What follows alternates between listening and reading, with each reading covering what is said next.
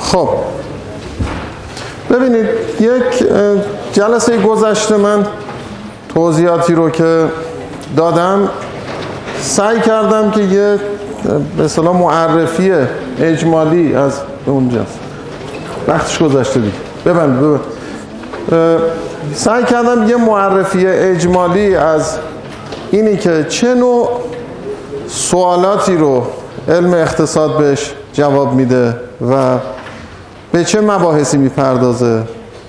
بیشترم سعی کردم اون سوالاتی رو مطرح بکنم که جنبه ملموس و عینی داشته باشه که تو ذهنتون یک چیزی شکل بگیره که نوع مباحثی که اقتصاد به اونها می‌پردازه کلا چیه.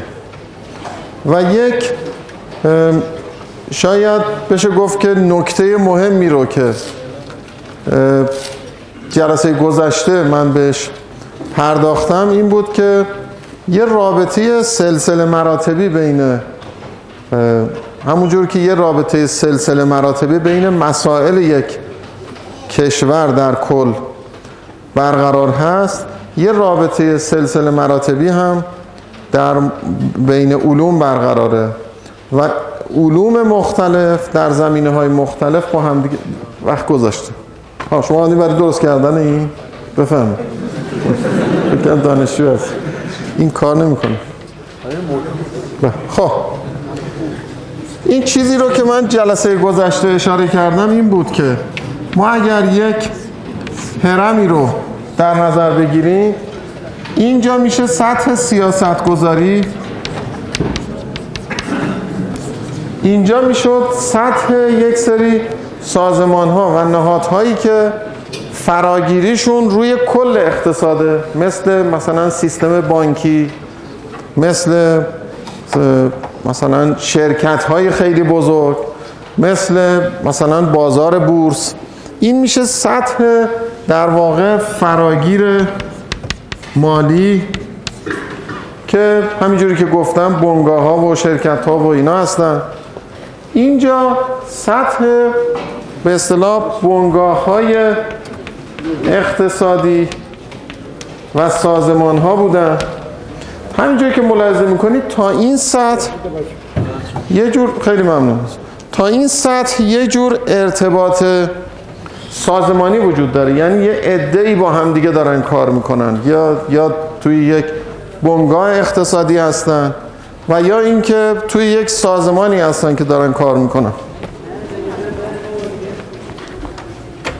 مونتا این سطح پایین رو گفتیم این سطح عملیات سطح عملیات فردیه.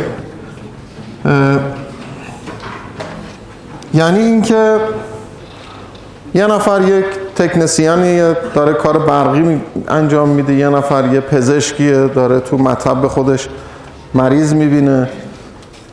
اشخاص اینجا دارن کار می‌کنن. اینجا واحدهای اقتصادی یا سازمانهای اجتماعی هستن که دارن از برایند یه مجموعه از کارهای محصولی رو یه سرویسی رو دارن تحویل میدن. اینجا اون پشتیبانی های فراگی رو دارن انجام میدن.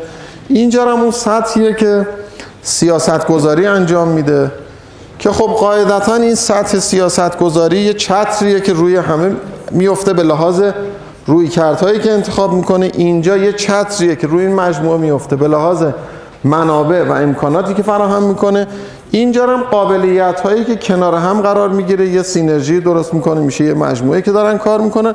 اینجا هم میشه اون سطحی که اشخاص خودشون یه راننده تاکسیه یا یه مثلا تکنسیان یا یه پزشک یا هر چی این اون سطح رو در نظر می‌گیره. بفهم تو اسلایدی که داشته نوشته بودن مهندسی مثلا پزشکان اینا. بعد از نه نگفته بودیم ناکارآمد. گفته بودیم که این بخش در واقع حالا اینو که گفتیم این اینجا موضوعات رو گفتیم نه تخصص ها رو. بعد گفتیم این یه چیزی کنارش وجود داره. ما به ازای این که اینجا میشه اون علومی که یا تخصص هایی که به اینا سرویس میدن. اون وقت اینجا من گفتم که ما به ازای این سطح سیاست گذاری علومی که قرار می‌گیرن میشن اون چیزی که بهشون میگیم علوم اداره کشور. همینجوری که جلسه گذشته ذکر کردیم رشته هایی مثل همین اقتصاد روابط بین الملل حقوق نه به معنی حقوق خصوصی به معنی حقوق عمومی جامعه شناسی نمی‌دونم این علوم سیاسی اینا چیزایی هستن که کل جامعه رو در نظر می‌گیرن. و بنابراین به مسائلی می‌پردازن که اینجا سوال طرح میشه اینجا چی میشه؟ در واقع پاسخش پیدا میشه. این میشه اون سطح علومی که به این سطح سرویس میده. بنابراین اینجا این رشته هایی که گفتیم رشته های اقتصاد جامعه شناسی و چیزای دیگه است. اینجا گفتیم رشته هایی مثل فایننس مثل مثلا مدیریت اینجا قرار می‌گیرن. اینجا سطح وقت گذاشتم اینجا سطح اون سازمان هایی که دارن کار می‌کنن علومی هست که به اداره بهتر این بنگاه ها یا سازمان ها کمک می‌کنه. میشه مثل MBA اینجا هم میشه همون چیزی که گفتیم مثلا مهندسی و پزشکی که به این سطح سرویس میده. البته حالا این مرزبندی ها مرزبندی های اینجوری نیست که اوورلپ با هم دیگه نداشته باشن. ولی از نظر این که همینجوری یه دید کلی پیدا بکنیم. حالا چیزی رو که من راجع به کارآمدی و ناکارآمدی جلسه گذشته اشاره کردم این بود که ما می‌تونیم اینو یه سطح در نظر بگیریم و بقیه رو یه سطح. اون وقت میگیم اینجا خیلی مهمه و تاثیرگذار. اینجا تحت اون به اصطلاح نوع روی کرده که در اینجا انتخاب میشه با اون خودشون رو تنظیم می‌کنن. بعد اینجا می‌تونه کارآمد باشه یا ناکارآمد باشه. این قسمت رو گفتیم. بنابراین مثالی که من جلسه گذشته زدم گفتم که اگر شما مردم ما رو الان نگاه بکنید هر کسی که توی یک خانواده ای داره کار می‌کنه الان نگاه بکنید می‌بینید که مدلی که بخوایم اینجوری تصور بکنیم که یه نفر مثلا ممکنه که هشت صبح مثلا بره سر کار دوی بعد از ظهر بره خونش مثلا یکی دو ساعت استراحت بکنه نمی‌دونم اینا بعد یه ساعت مطالعه بکنه نمی‌دونم از این, این چنین مدلی ما نداریم. معمولا وقتی نگاه می‌کنیم ببینیم که آدمایی که شاغلن خیلی کار می‌کنن. حالا این خیلی کار کردنشون هم به خاطر اینه که می‌خوان زندگیشون رو تامین بکنن یا هر چی که هست. بنابراین اینجا ما می‌بینیم افرادی که دارن کار می‌کنن خیلی فعالن. منتها چیزی که من جلسه گذشته مطرح کردم این بود که این فعالیت زیاد مردم ما که همه جا می‌بینیم دارن خیلی می‌دونن و دارن کار می‌کنن و اینا برایندش نمیشه یه رشد اقتصادی مثلا 6 درصد رشد اقتصادی 7 درصد. برایندش یه جای کار اشکال داره. حالا بنابراین منظورم این بود که یک طرح مسائلی بکنم که بعد بیان ببینیم که جایگاه اون دیسیپلینی که به اصطلاح تو علم اقتصاد ما بهش می‌پردازیم اون جایگاه چیه و می‌خواد چه چیزایی رو حل بکنه. این پس از این نظر بود که خواستم یک دید کلی داده باشم که محدود به حوزه علم اقتصادم نباشه. کلا یه دستبندی از علوم مختلفی که در دنیا وجود داره ارائه کرده باشم و ارتباط اونا با مسائلی که این طرف هست. این هدف اصلی بود که جلسه گذشته می‌خواستیم بهش بپردازیم. حالا ما چیزی رو که دقیق تر می‌خوایم زیر ذره بین بذاریم این قسمته که این خود علم اقتصاد به چه موضوعاتی می‌پردازه و به چه مسائلی می‌پردازه. ببینید ممکنه مثلا فرض کنید که یه نفر سوال بکنه بگه که مثلا شما حالا تو هر کدوم تو رشته هایی که دارید درس می‌خونید ممکنه براتون این سوال پیش بیاد که مثلا آزمایشگاه های ما می‌تونه خیلی بهتر از اینا باشه. تجهیزاتی که ما داریم می‌تونه بهتر باشه. ممکنه اینجا بتونه مثلا فرض کنید که اساتید مدعو داشته باشه از مثلا دانشگاه های خوب دنیا بیان مثلا یه ترم اینجا باشن و برن. بیان کیفیت دانشگاه رو بالا ببرن. یعنی منظورم اینه که تو همین حوزه ای که الان خودتون دارید تجربه می‌کنید چیزایی به نظرتون برسه که منجر به بهبود اون حوزه هایی میشه که شما الان باش ارتباط دارید. بعد اینا رو وقتی می‌خواید بهش فکر بکنید به این نتیجه می‌رسید که اگر اینا بخواد انجام بشه منابع لازم داره دیگه. اگه آزمایشگاه شما بخواد بهتر بشه باید پول خرجش کرد. اگه کتابخونه ما بخواد به هنگام باشه باید پول خرجش بکنیم. اگه ما بخوایم از خارج استاد بیاریم اینجا به ما درس بده یه ترم اینجا باشه بره باید منابع داشته باشیم.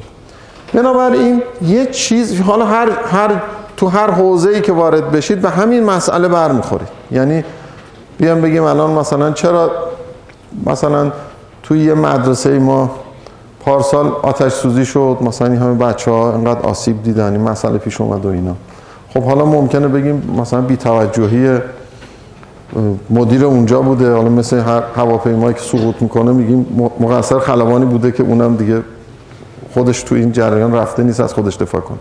ولی ما ممکنه بگیم خیلی خوب این مشکل چی بوده؟ چرا اونجا سیستم مدرسه سیستم گرمایشیش این بوده؟ خب می‌تونسته بهتر باشه. وقتی می‌خواد بهتر باشه یعنی منابع باید داشته باشه دیگه. اون منابع وقتی میریم نگاه می‌کنیم ببینیم که مثلا کل آموزش و پرورش ما که بزرگترین وزارتخونه کشور ما هست کل اون بودجه ای که به غیر از حقوق و دستمزد پرداخت می‌کنه که همون سیستم گرمایشی اون مدرسه هم باید از اون بودجه تامین بشه دو درصد بودجه وزارت آموزش و پرورش این اصلا به چیزی نمی‌رسه که بخواد ممکنه چند تا مدرسه دیگه هم اتفاق بیفته توش. چون کار داره. این باید منابع لازم داره بره اونجا. منظورم اینه که هر مسئله ای رو که ما میریم دنبال می‌کنیم می‌رسیم به اینجا که منابع می‌خواد. منابعش از کجا می‌خواد بیاد؟ بعد می‌رسیم به اینجا که این منابعی که لازم داره از کجا قراره بیاد؟ چجوری قراره تجهیز بشه؟ این میشه سوال اصلی علم اقتصاد. یعنی در واقع اصلی ترین و مهمترین سوالی که در حوزه زندگی مردم وجود داره تو زندگی مادی مردم تو زندگی که مردم بالاخره درآمدی کسب می‌کنن خرج می‌کنن چیزهای دیگه که هست اصلی ترین سوال اینه که این منابع از کجا میاد؟ این سوالی است که علم اقتصاد می‌خواد بهش جواب بده. یعنی مسئله کم کمیابی منابع. مسئله نبود منابع. یه وقتی چند سال پیش یک چیزایی رو من یادم حالا حتما بازم هست. ما دیگه دنبال نمی کردم ولی یه چیزایی رو فرمایی رو به این واحدهای تولیدی می‌دادن. می‌گفتن که شما بگید مشکلاتتون چیه؟ مثلا یه پرسشنامه می‌دادن. می‌گفتن شما بگید مشکلاتتون چیه؟ مثلا مشکل فرض کنید که تامین قطعات نمی‌دونم مشکل تکنولوژی فلان. یکیش هم مشکل کمبود نقدینگی بود. بعد اینا می‌زدن خب کمبود نقدینگی می‌زدن همه بله ما مشکلمون مشکل کمبود نقدینگیه. بعد در می آوردن که مثلا 86 و 7 درصد مثلا واحدهای تولیدی مشکل اصلیشون مشکل کمبود نقدینگیه. خب این که مشکل شما الان بگن مشکلتون چیه؟ همه مشکل کمبود نقدینگیه دیگه. یعنی اینکه اون حالا 86 و 14 درصد اون بقیه معلوم نیست که چی داشتن چه مشکلی داشتن که تشخیص ندادن که مشکلشون کمبود نقدینگی. یعنی مسئله کمبود منابع مسئله اینه که خب ما هممون دوست داریم منابع بیشتری در اختیارمون باشه. این که چی میشه؟ اون سوالات که من جلسه گذشته مطرح کردم که منابع زیادی صرف تولید یک کالاهایی میشه و منابع صرف کارهای دیگه نمیشه چرا چنین اتفاقی میفته؟ این میشه اون موضوعی که علم اقتصاد می‌خواد بهش بپردازه و می‌خواد بهش جواب بده. حالا برای اینکه بخواد این رو پاسخ بده یه دیسیپلینی توی علم اقتصاد برقرار هست. که اون دیسیپلین اینه که میاد بر اساس یه جور مثلا طبقه بندی موضوعی مباحثی که بهش می‌پردازه یه حوزه ای رو میگه حوزه اقتصاد خرد. یه حوزه ای رو میگه حوزه اقتصاد کلان.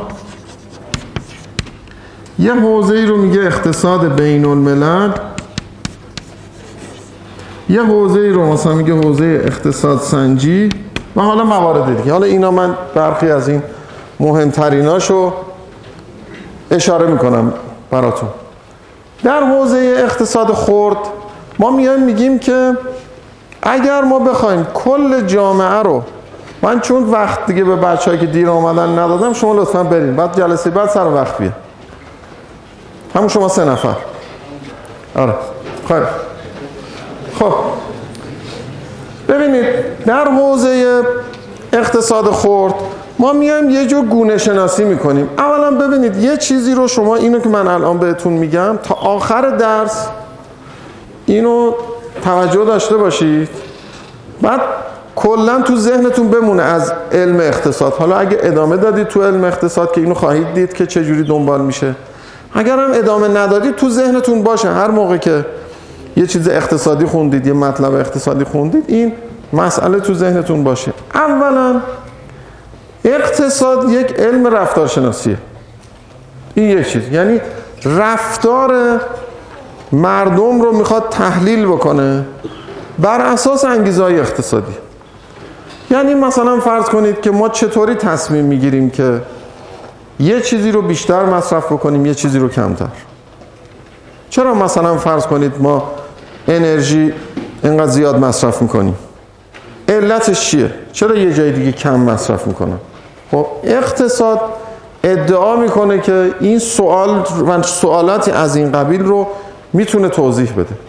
چرا؟ مثلا فرض کنید مردم آمریکا خیلی خیلی کم پس انداز می‌کنن تقریبا نزدیک صفر.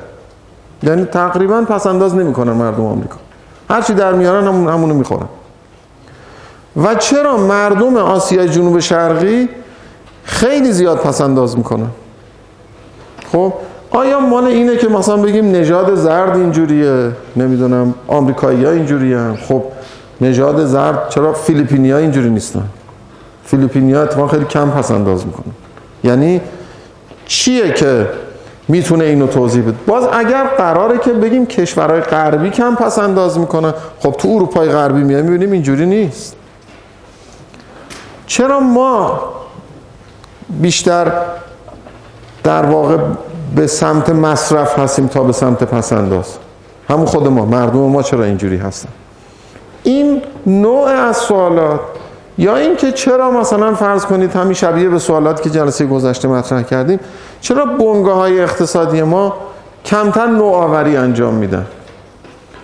به چه دلیل اینطوریه؟ این رو وقتی که ما می‌خوایم توضیح بدیم اسمشو می‌ذاریم رفتارشناسی. منتها رفتارشناسی از جنس روانشناسی و اینا نیست. بلکه رفتارشناسی از بابت رفتار اقتصادی. همون پاسخ دادن به اون سوال اصلی که بحث کمیابی منابع. اونو می‌خواد بهش جواب بده.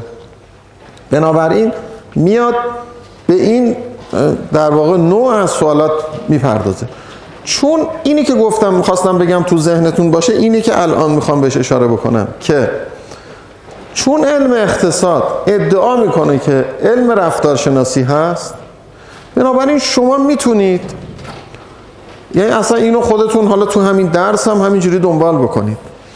شما هر چیزی رو که هر گزاره ای رو که شنیدید بگین چرا؟ خب همینجوری ادامه بدین تا اینکه برسیم به جایی که دیگه ببینید جواب گرفتید. چون ما بعضی وقتا زود قانع میشیم. یعنی یک لایه‌ای که سوال جواب داده میشه میگه که بله چرا این اینجوریه؟ میگه که چون اینه میگه خیلی خوب پس قبول کردیم. علم اقتصاد مدعیه که توی اون پایین ترین لایه یعنی در واقع ریشه ترین لایه جواب این سوالات رو میده. این حالا یه ادعاییه دیگه بالاخره که گفتم شما خودتون هم امتحان کنید. حالا تو همین درس که داریم دنبال می‌کنیم همینو به عنوان یه مدل برخورده با مسئله تو ذهنتون دنبال بکنید. حالا اگر ما بخوایم رفتار شناسی بکنیم رفتار در سطح جز معنی میده دیگه. رفتار کل خیلی معنی نمیده. در سطح جز رفتار معنی میده. و اقتصادم حوزه ای رو که پوشش میده حوزه کل جامعه است دیگه. همه مردم. حالا اگر ما بخوایم در حوزه علم اقتصاد رفتار شناسی بکنیم باید ببینیم که اون کوچکترین بازیگرهایی که ما داریم تو اقتصاد اونا واحدشون چیه؟ چطور تو شیمی میگیم مثلا کوچکترین واحد ما مثلا میشه مولکول. به فرض درست میگه مولکول دیگه.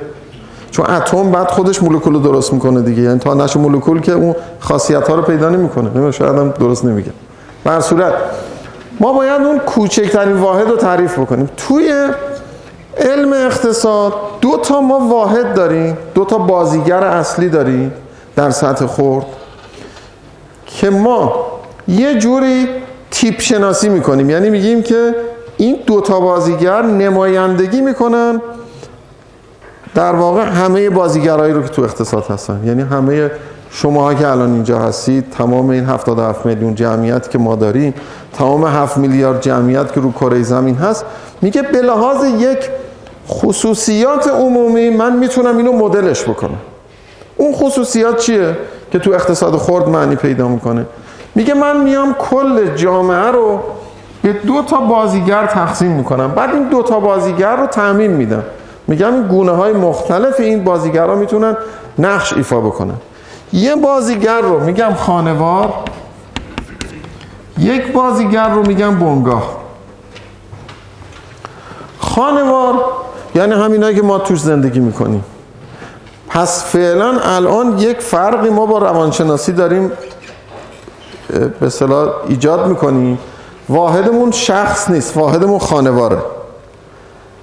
یعنی یه عده‌ای که زیر یه سقف زندگی می‌کنن و راجع به مخارج و درآمدشون با هم تصمیم می‌گیرن. به میگیم خانوار.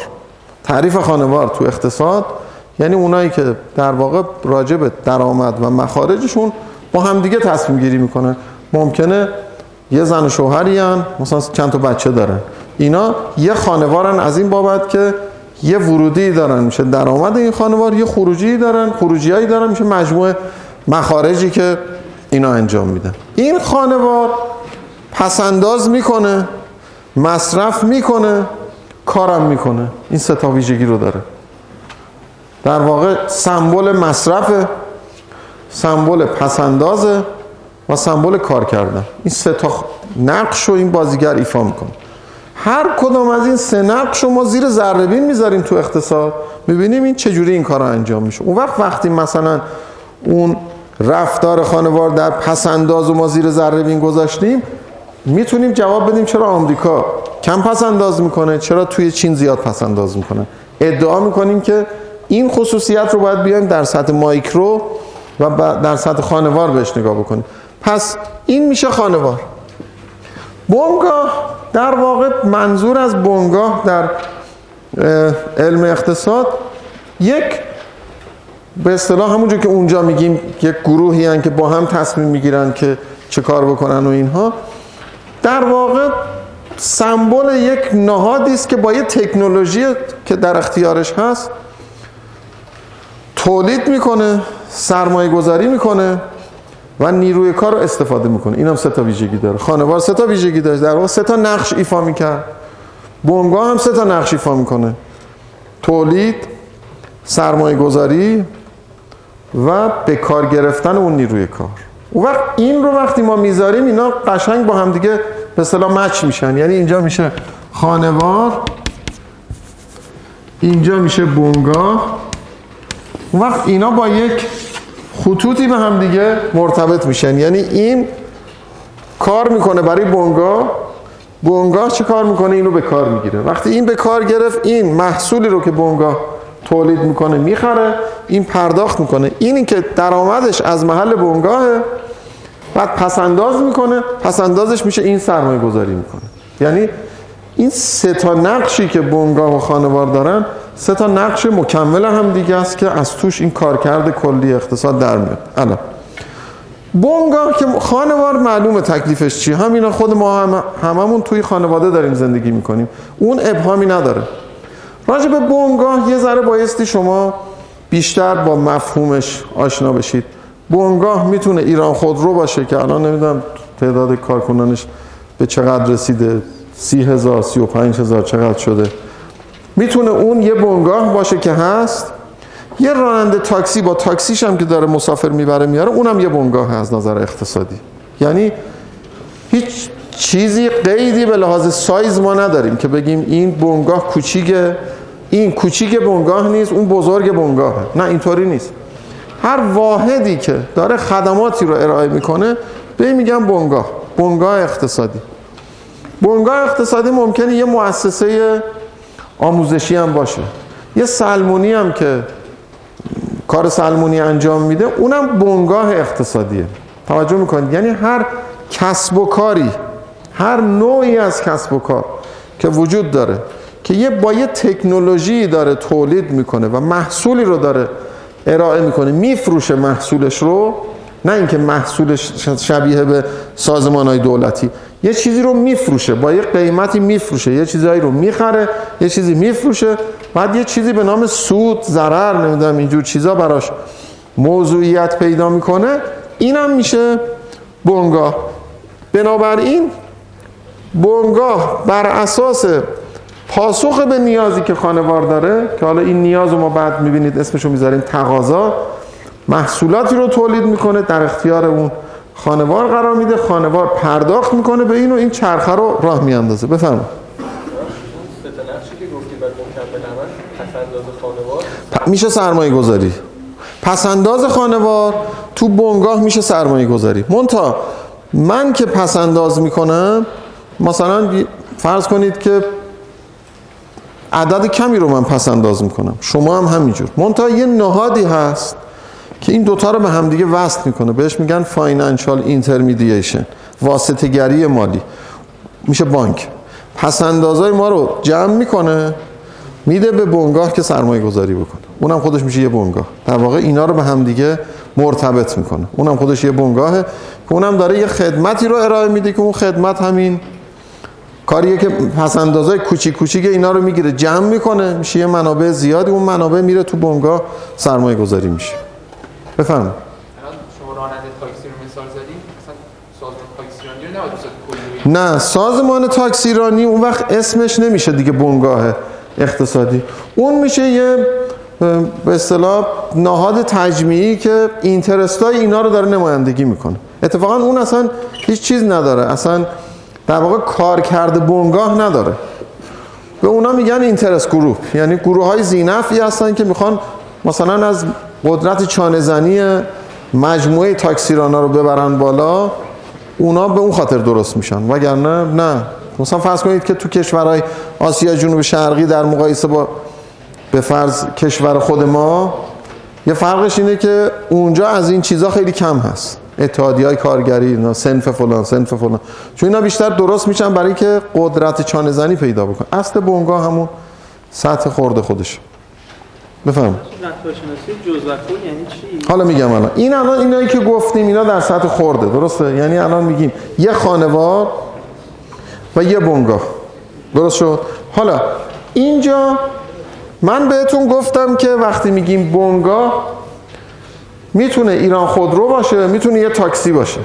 خب اما یه جایش فرق می‌کنه. وقتی میگیم ایران خودرو به عنوان یک بنگاهه درسته که تعریفش تعریف بنگاهه. ولی ما کلا چند تا خودرو سازی داریم که بخوایم بگیم اینا ولی چند تا تاکسی داریم. پس اینجا الان یه مفهوم دیگه ای درست میشه. اونم اینه که توی یک صنعتی چند تا بنگاه دارن کار می‌کنن. اگه شما یک صنعتی دارید که اصلا تشکیل شده از یه بنگاه اینجا اون وقت یه مفاهیمی درست میشه به نام رقابت و انحصار. ممکنه تو سیستم مثلا تاکسیرانی نمی‌دونم میوه فروشی نمی‌دونم سوپرمارکت این اینایی که شما می‌بینید الان اطراف خودتون به تعداد زیاد وجود داره اینجا میشه یک بازار رقابتی. یعنی اینا یه تعداد زیادی هستن که با همدیگه رقابت می‌کنن. حالا شما می‌بینید خواهید دید در ادامه مباحثی که ما مطرح می‌کنیم هرچه در یک اقتصادی رقابت بیشتر باشه مصرف کننده بیشتر منتفع میشه.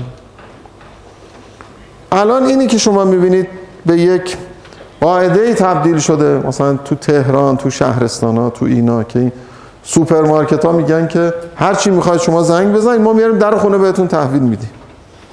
بدون اینکه پولی هم ازتون بگیریم. شما فقط زنگ بزنید بگید چی می‌خواید ما میاریم بهتون میدیم. خب چرا اینجور شده؟ چون اینا با هم رقابت می‌کنن و رقابت باعث شده که برای اینکه هر کسی سرویس بیشتری ارائه بکنه که بتونه بازار رو در اختیار بگیره مصرف کننده نشسته اونجا داره منتفع میشه. شاید شما باورتون نشه مثلا توی کشورهای پیشرفته این فروشگاه های زنجیره‌ای هستن. مثلا در سطح کشور مثلا یه مارکیه که همین چیزای مواد غذایی و نمی‌دونم چیزای مختلف و اینا رو عرضه می‌کنن. اینا سر اینکه پلاستیک پلاستیکی رو که شما وقتی می‌خواید جنساتون رو گرفتید بذارید توش برید بیرون یکی مجانی میده یکی پول حساب می‌کنه. رقابتشون به اینجا رسیده که اون میگه که اونی که داره به شما مجانی میده توجه داشته باشه رو قیمتاش داره اینو اعمال می‌کنه یا نمی‌کنه؟ سر همون پلاستیکی که دارن میدن. یعنی اینقدر مرز رقابت باریک شده که من مصرف کنندم داره استفاده می‌کنه. بنابراین اینجا در کنار مفهوم بنگاه یه مفهوم بزرگتری مطرح میشه به نام بازار. که این بازار حالا بعدا می‌بینیم که ممکنه رقابتی باشه ممکنه انحصاری باشه و شرایط خیلی متفاوتی از تو اینا در میاد. علم اقتصاد خرد اینا رو بررسی می‌کنه. در واقع در سطح خرد میاد رفتارشناسی می‌کنه. پایه های اصلی علم اقتصاد توی اقتصاد خورده یعنی ما اون بازیگرای اصلیمون رو اونجاست که میایم شناسایی می‌کنیم. توی اقتصاد کلان درست در نقطه مقابل این که میاد تو پایین ترین سطح ممکن رفتارها رو مورد بررسی قرار میده توی اقتصاد کلان میاد در بالاترین سطح ممکن اقتصاد رو مورد شناسایی قرار میده و مورد بررسی قرار میده. اون دیگه کار نداره به اینکه الان این یه واحده اون یه واحده. کل اقتصاد رو می‌خواد تجزیه و تحلیل بکنه. اونجا می‌خواد ببینه که چی میشه که یه کشوری میشه چین که رشد اقتصادیش حدود ده درصده. و چی میشه یک کشوری که مثلا رشد اقتصادیش زیر صفر؟ چرا اینجوری میشه؟ اون این سوال رو ما توی اقتصاد کلان بهش جواب میدیم. اگه نرخ ارز مثلا سال گذشته توی اقتصاد ما اینجور جهش های بزرگ داشت یه دفعه ظرف مدتی از هزار تومن شد سه هزار تومن شد سه هزار و هشتصد تومن و اینها. این سوال رو ما توی اقتصاد کلان بهش جواب میدیم. بنابراین اینجا میشه حوزه اقتصاد کلان. مونتا اینجا من بهتون گفتم که ما دو تا بازیگر داریم. یه بازیگر ما خانواره یه بازیگر ما بنگاهه. این دو تا بازیگر رو ما توی اقتصاد خرد مورد بررسی قرار میدیم. یه بازیگر سوم هم داریم و اتفاقا اون خیلی بازیگر مهمیه اونم دولته. دولتی که خیلی از چیزها رو تعیین می‌کنه. دولتی که قواعد بازی رو تعیین می‌کنه بعد از توش یا انحصار در میاد یا رقابت در میاد. و اون دولت کاری که انجام میده سیاست گذاریه در واقع. یکی از کارهای مهمی که انجام میده سیاست گذاریه یعنی می‌خواد بگه که من چه کار بکنم که اقتصادم به جایی که رشد منفی داشته باشه رشد 8 درصد داشته باشه. چه کار بکنم؟ به جای اینکه تورم بالای 30 درصد باشه زیر 3 درصد باشه. خب؟ این میشه سیاست گذاری کی سیاست گذاری می‌کنه؟ دولت. بنابراین ما به این دلیل در اقتصاد کلان رفتار اقتصاد رو در کل مورد بررسی قرار میدیم که می‌خوایم به اون بازیگر سوم سرویس بدیم. می‌خوایم به اون بازیگر سوم بگیم که چه کار بکن که رشد اقتصادی زیاد بشه بیکاری کم بشه تورم کم باشه. در واقع در اقتصاد کلان ما به سه تا سوال می‌خوایم جواب بدیم. یکی رشد اقتصادیه یکی بیکاریه و یکی هم تورم. می‌خوایم به این سه تا سوال جواب بدیم. در واقع رشد اقتصادی به معنی اینه که اقتصاد چجوری داره بزرگ میشه. اون کیکی که ممکنه برش های مختلفش رو هر کسی برداره استفاده بکنه اندازه این کیک چی تعیین می‌کنه که چقدر باشه؟ این میشه رشد اقتصادی. بعد اینکه حالا توش چقدر چرا مثلا تو کشور اسپانیا نرخ بیکاری 20 و مثلا 2 درصده؟ و چرا مثلا نرخ چرا نرخ بیکاری تو اقتصاد آمریکا مثلا 5 درصده به طور متوسط؟ چرا تو اروپا مثلا 8 درصد چرا با هم دیگه اینا حدود 3 درصد فاصله دارن؟ چی این به اصطلاح فاصله رو تعیین می‌کنه؟ خب بنابراین اینجا ما مخاطبمون سیاست گذاره سیاست گذاره که تصمیم می‌خواد بگیره چقدر تو بودجهش خرج بکنه چقدر توجه می‌کنین شما؟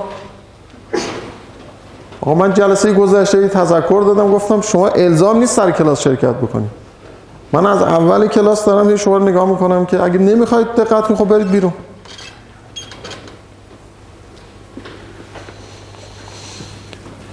خب بنابراین ما توی اقتصاد کلان می‌خوایم به این سوال جواب بدیم. منتها اتفاقی که در علم اقتصاد افتاد ظرف این تقریبا سه دهه گذشته این بود که این دوتا رو به هم وصل کردن و خیلی تکمیل شد در واقع حوزه علم اقتصاد که ما وقتی می‌خوایم اقتصاد رو در کل بررسی بکنیم از جز میایم به کل می‌رسیم. بنابراین رفتارشناسی کل که سوال کردید این بود که اینجا ما ببینیم چی میشه که یک کشوری تورمش بالاست یک کشوری تورمش پایینه. چی میشه یک کشوری رشد اقتصادیش بالاست یک کشوری رشد اقتصادیش پایینه؟ چی میشه یک کشوری تورمش بالاست تورمش پایینه؟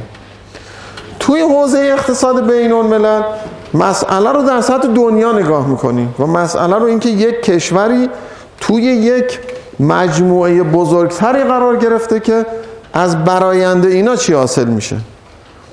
شاید شما شنیده باشید که مثلا جلساتی برگزار میشه معمولا حالا اخیرا کمتر شده قبلا بیشتر بود که مثلا می‌گفتن اجلاس G7 برگزار میشه. شاید شنیده باشید. مثلا هفت تا کشور اصلی بزرگ دنیا اینا با هم دیگه مثلا در سال یه بار جمع می‌شدن دور هم دیگه. اونی که ما در ظاهر می‌بینیم اینه که مثلا نشون میده تلویزیون نشون میده روزنامه عکساشون رو میاندازه که مثلا رؤسای جمهور اینا جمع شدن با هم دیگه جلسه گذاشتن حالا هرچی پشت سر اینو که شما نگاه می‌کنید کلی اقتصاددان دارن کار می‌کنن رو این که این هفتا کشور یعنی تقریبا مثلا 75 درصد تا 80 درصد درآمد کل دنیا.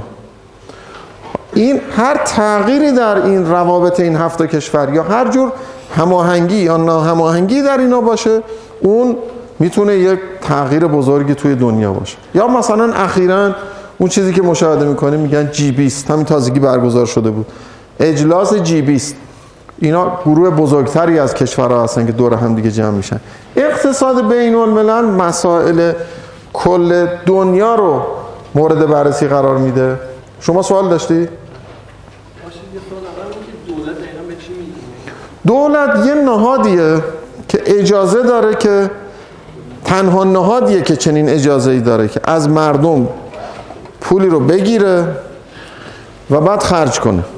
هیچ نهاد دیگه به جز خیریه ها که بر اساس این مکانیزم داوطلبانه می‌تونن از مردم پول بگیرن و بعد خرج بکنن هیچ نهاد دیگری چنین اجازه ای رو نداره که اگر هم مثلا من مالیاتی رو که به دولت باید بدم ندم دولت حق داره منو ببره دادگاه. در واقع از درآمد خودم داره می‌گیره. ولی حالا بعدا می‌بینیم تو درس ادامهش که میریم جلو که نهاد دولت به ازای اون خدماتی که به جامعه ارائه می‌کنه اجازه داره که از مردم درآمد جمع آوری بکنه. امنیت برقرار بکنه. آرامش برقرار بکنه. نمی‌دونم روابط خارجی رو برقرار بکنه. یعنی وزارت خارجه بخش خصوصی نیست. نمی‌دونم سیاست داخلی بخش خصوصی نیست. ایناست. منظور اصلا دقیقا مثلا ما میگیم دولت باید با یه سیاست گذاری مثلا رشد اقتصادی ببره بالا. بله. دولت الان مجری قانونی که مجلس میده الان مجلس نه مجلس هم دولته. نه ما دولت که میگیم نهاد حکومته نه قوه مجریه. دولت که میگیم منظور کل نهاد حکومت قوه قضاییه قوه مجریه قوه مقننه. اینو بهش میگیم دولت. در واقع ما یه state داریم یه government داریم. اونی که ما میگیم state به معنی کل مجموعه همونی که قانون رو تصویب می‌کنه و اونم که اون قانون رو اجرا می‌کنه. مجموعه اینا رو بهش میگه و, و اینم الان حالا همینجوری فعلا تو ذهنتون باشه. بعدا البته من اینا رو با تفصیل بیشتر بهش می‌پردازم. اینی که دولت ها بودجه به مجلس میدن و مجلس همین الان مجلس داره بودجه دولت رو بررسی می‌کنه. اینی که مجلس بودجه دولت رو تصویب می‌کنه کلش یه جمله است. کل بودجه دولت که کتاب خیلی قطوریه یه جمله است. میگه من به دولت مجلس یعنی نمایندگان مردم. یعنی ما به نمایندگی از مردم به تو اجازه میدیم این مقدار درآمد وصول کنی از ما بگیری و خرج کنی. در واقع این کل اجازه که باید این دولت یعنی یه فلسفه سیاسی داره این کار که این باید از مردم اجازه بگیره که بیاد ازشون پول بگیره. چون نمیشه همینجوری بری شما از مردم پول بگیری که. بعد خرجش بکنه. این میشه نهاد دولت؟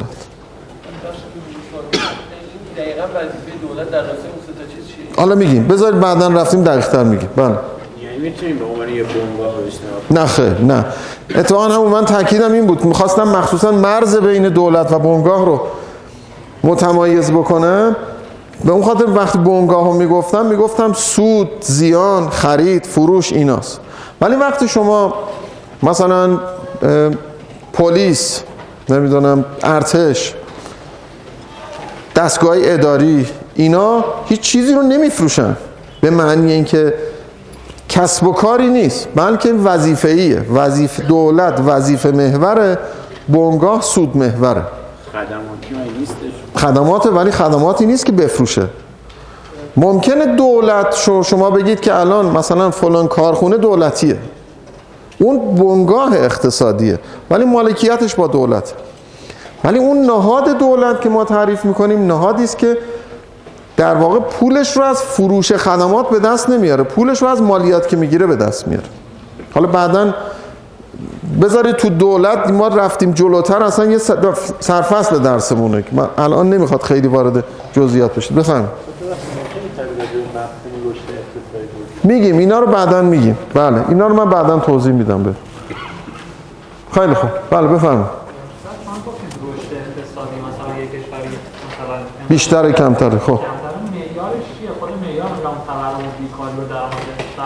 نه معیار همون عددیه که هست دیگه. اون عدده همین شما مثلا رشد فرض کنید شما میگید که من معدلم این ترمم نسبت به ترم پیش سه درصد رفته بالا یا آمده پایین. چه کار می‌کنید معدل این ترم رو می‌گیرید. منهای ترم پیش می‌کنید تقسیم بر معدل ترم پیش. ما تو رشد هم همین کارو می‌کنیم. اندازه اون کیک اقتصاد رو که حالا بعدا میگیم چیه؟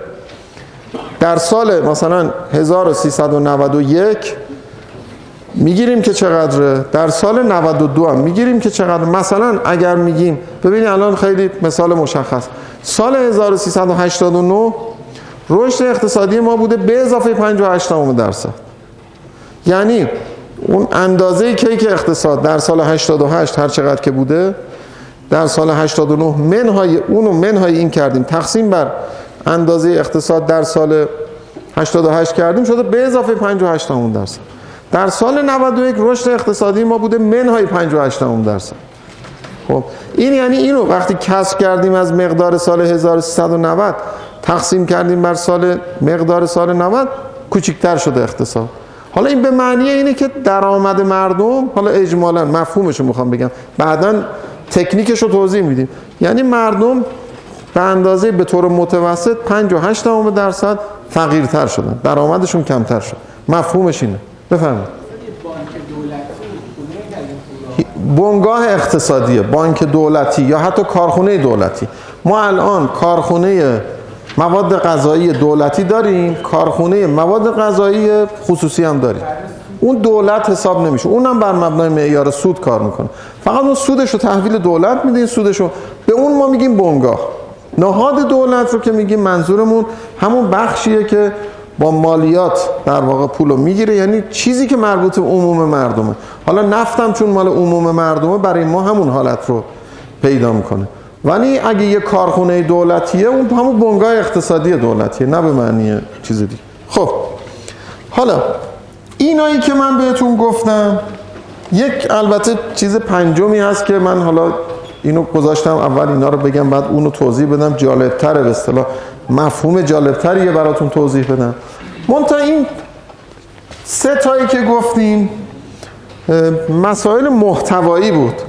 اینجا درس اقتصاد سنجی در اقتصاد یا بالاخره یه دیسیپلینی داخل دیسیپلین علم اقتصاد. مجموعه به اصطلاح تکنیک های آماری هست که به کار گرفته میشه. برای اینکه ما بتونیم اون مفاهیمی رو که تو اونجا بحث کردیم به صورت کمی در بیاریم. توجه می‌کنید؟ یعنی چی؟ مثلا اگر میگن که حجم پول در اقتصاد افزایش پیدا بکنه تورم زیاد میشه یا الان فرض کنیم همین الان موضوع قیمت انرژی الان مطرحه. می‌خوایم ببینیم که ده درصد قیمت بنزین اضافه بشه چند درصد مصرف بنزین کاهش پیدا می‌کنه؟ خب این خیلی سوال مهمیه برای تصمیم گیرنده. چون اگه بدونه که ده درصد قیمت بنزین زیاد بشه هیچی مصرفش تغییر نمی‌کنه یه تصمیمی می‌گیره. اگه بدونه ده درصد مصرف قیمت بنزین افزایش پیدا بکنه دو درصد مصرف بنزین کاهش پیدا می‌کنه یه تصمیم دیگه می‌گیره. طبیعتا اگر به تصمیم گیرنده شما بگید ده درصد قیمت بنزین رو ببری بالا هیچی مصرف بنزین تغییر نمی‌کنه از شما مطمئنا سوال خواهد کرد که اگه 20 درصد ببرم بالا چی میشه؟ اگه 30 درصد ببرم بالا چی میشه؟ ما اگر برای اینکه چرا چرا این سوال مهمه؟ چون اسکیل تصمیم گیری خیلی مهمه. 100 درصد شما می‌خواید قیمت رو ببرید بالا 20 درصد می‌خواید ببرید بالا. یا اگه میگن حجم پول در اقتصاد افزایش پیدا بکنه تورم ایجاد میشه. خب این حرف درسته ولی خب خیلی غیر دقیقه. تصمیم گیرنده میگه من می‌خوام بدونم اگه 10 درصد حجم پول زیاد شد چند درصد تورم زیاد میشه؟ چرا این سوال مهمه؟ چون میدون... یه جاهای گیر می‌کنه. میگه من باید بدونم. الان همین الان همین مسئله تصمیم گیری های همین همین الان من ساعت 4 بعد از می‌خوام برم همین بحثو بکنم. فرض کنیم مثلا میگن که مسکن مهر. الان دولت گرفتار یه مسئله شده که باید پول بده به حدود دو میلیون خورده ای خانوار که قرار شده بوده برای اینا خونه ساخته بشه. منتها این پولش رو قراره از بانک مرکزی بگیرن. و این یعنی عین خود تورم. درست؟ حالا میگه که من الان چه کار بکنم؟ اگه بخوام به بانک مرکزی بگم خب من که الان مسئول نبودم. بالاخره یه دولت دیگه ای تصمیم گرفته. حالا الان ما گرفتارش شدیم. چه کار بکنیم؟ اگر من بگم که بانک مرکزی همینجور پول بده برای این کار خب تورم میره بالا. اگه بگم قطعش کن اینایی که الان نصف کار مونده و الان موندن که قرار برن تو این خونه بشینن قرار چی کار بکنن؟ اینجا حرف کلی نمیشه زد. باید دقیق حرف بزنیم. باید بدونیم که چقدر نقدینگی چقدر تورم درست می‌کنه. بعد من بتونم سرعت رو با این تنظیم کنم. بنابراین تمام مباحثی که اینجا مطرح میشه تمام اینا اینجا به صورت کمی در میاد و قابل سنجش و قابل ارزیابی میشه. اون وقت بعدم میشه این حرفا رو مورد آزمون قرار داد. من اگر گفتم 20 درصد شما قیمت بنزین رو بردید بالا یه درصد مصرف بنزین میاد پایین. بعد خب اینو من از رفتم از یه مدلای درست کردم از تو مدلای اینو در آوردم. حالا میایم 20 درصد قیمت بنزین رو می‌بریم بالا. سال دیگه نگاه می‌کنیم ببینیم چرا چی شد رو مصرف بنزین. می‌تونیم چیکار کنیم؟ راستی آزمایی کنیم. بگیم اونی که گفتیم آیا درست در اومد یا درست در اومد؟ در نیومد. بنابراین اینجا اون بخشی است که خیلی تکنیکاله. و آمار و احتمال و مباحث در واقع تکنیک های آماری اینجا خیلی مورد استفاده قرار می‌گیره. و چیزی است که در خدمت کل علم اقتصاده حالا من این سه تاشو اینجا نوشتم در خدمت کل علم اقتصاده. هر آنچه که در علم اقتصاد ما میگیم یه مابعضایی تو اقتصاد سنجی داره که کار میشه. اون این که من تاکید می‌کنم کسانی که اقتصاد می‌خونن باید قابلیت های و توانشون در مسائل آمار و احتمال خیلی زیاد باشه مال اینه که اینو اگر برداریم یه سری گزاره های غیر قابل آزمونه. ولی اینجاست که ما می‌تونیم گزاره هایی رو که اینجا مطرح میشه مورد آزمون قرار بدیم. خب این لیست خیلی مفصله. اینی که من اینجا نوشتم. من خواستم مهمتریناشو بگم. اقتصاد بازار کار اقتصاد پولی نمی‌دونم پول و بانک نمی‌دونم. خیلی چیزهای متعددی اینجا وجود داره. اما یک چیز دیگری هم هست که من چند دقیقه بهش اشاره می‌کنم. یک به اصطلاح چیز دیگه ای داریم اقتصاد سیاسی یا political economics اقتصاد سیاسی اینه که ما در اقتصاد خرد وقتی بحث می‌کنیم میگیم این یه بازیگره اینم یه بازیگره. رفتار این بازیگر رو همون طوری که هست تحلیل می‌کنیم. ما نمیگیم خانواری رو ما بررسی می‌کنیم که آدم خوبی باشه. نمیگیم خانواری رو بررسی می‌کنیم که مثلا خسیس باشه یا خانواری رو بررسی می‌کنیم که ولخرج باشه. ما که کاری نداریم. ما چیزی رو تحمیل نمی کنیم میگیم چون راج... ما اگه 22 میلیون خانوار مثلا به عنوان همینجور یه تقریب کلی در کشورمون داریم رفتارهایی رو از این 22 میلیون خانوار اینجا مورد بررسی قرار میدیم که اجمالا مشترک بین همه. ولی ممکنه من به عنوان یه خانوار یه رفتاری داشته باشم تو زمینه های مسائل خودم. یه خانوار دیگه هم رفتارهای خودش رو داشته باشه. اما ما اون چیزی رو بررسی می‌کنیم که واقعا مشاهده می‌کنیم. که همینجوری که گفتم مصرف پسنداز کار کردن اینجا میاد. اگه خانوار دوست داره کمتر کار کنه بیشتر پول بگیره من اینجا توصیه اخلاقی بهش نمی کنم که تو باید بیشتر کار کنی کمتر بگیری. من میگم این چیزی که من دیدم اینه. تو ایران دیدم تو آمریکا دیدم تو اروپا دیدم.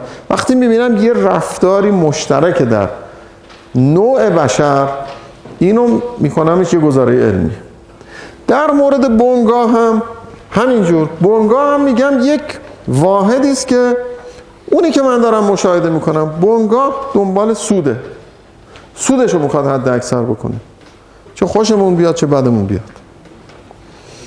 یه وقتی من یه جای جلسه بودیم گفتن که مثلا اینا یا آقای گفتن که اینا یه ده سودجو هن مثلا این کارو میکن من گفتم دیگه از سه حال که خارج نیست یا سودجوه یا ضررجوه یا سر به سرجو دیگه از این سه حال که خارج نیست.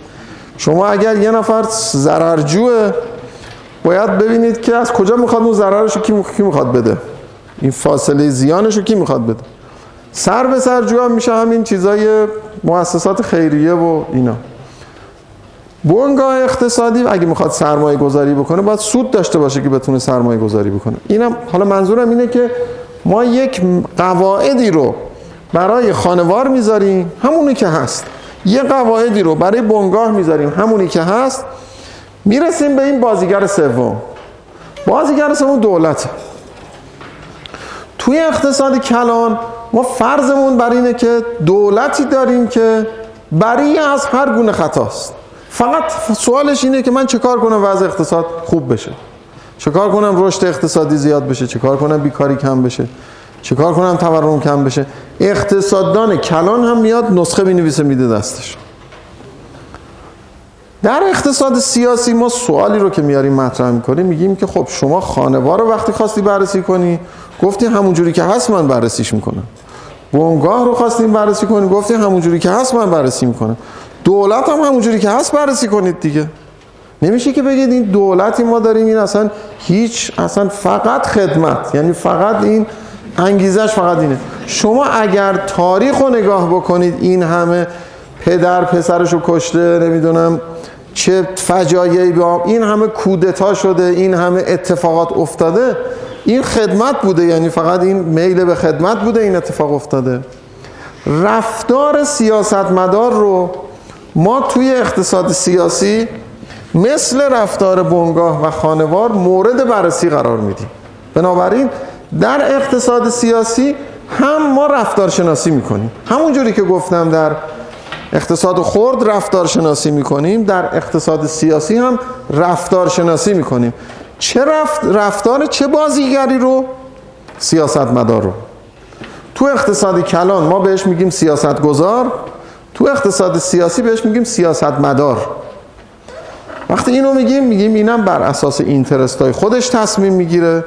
می‌خواد که یک بالاخره دستاوردهایی داشته باشه. اون دستاوردها روی نوع رفتارش اثر می‌گذاره و بنابراین میشه یک دیسیپلینی برای خودش که مکمل اینا میشه. وقتی اینو ما کنار اینا می‌ذاریم اون وقت این سه تا بازیگر اصلی که تو اقتصاد در حوزه اقتصاد داخلی هستن و یه بازیگر چهارم که میشه اقتصاد جهانی مجموعه اینا رو با هم می‌تونیم بررسی بکنیم تجزیه و تحلیل بکنیم و نتیجه گیری بکنیم.